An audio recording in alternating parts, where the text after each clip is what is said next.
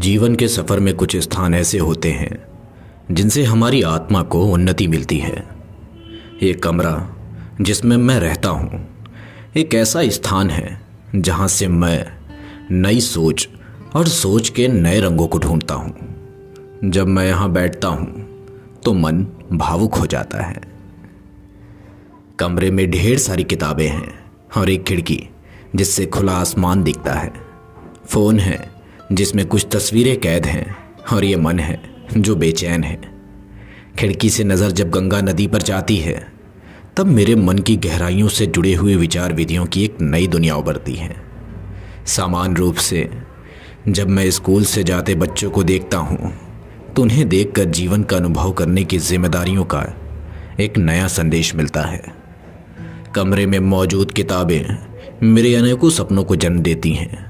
मैं उनके संग्रह करता हूँ, जो मेरे भीतर की उमंगों की सीमा नहीं जानते।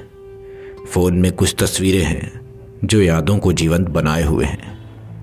ज्ञान का संग्रह, सपनों की अनगिनत दुनिया, जवान दिल और ऊँची उम्मीदें, ये सब हैं मेरे जीवन में।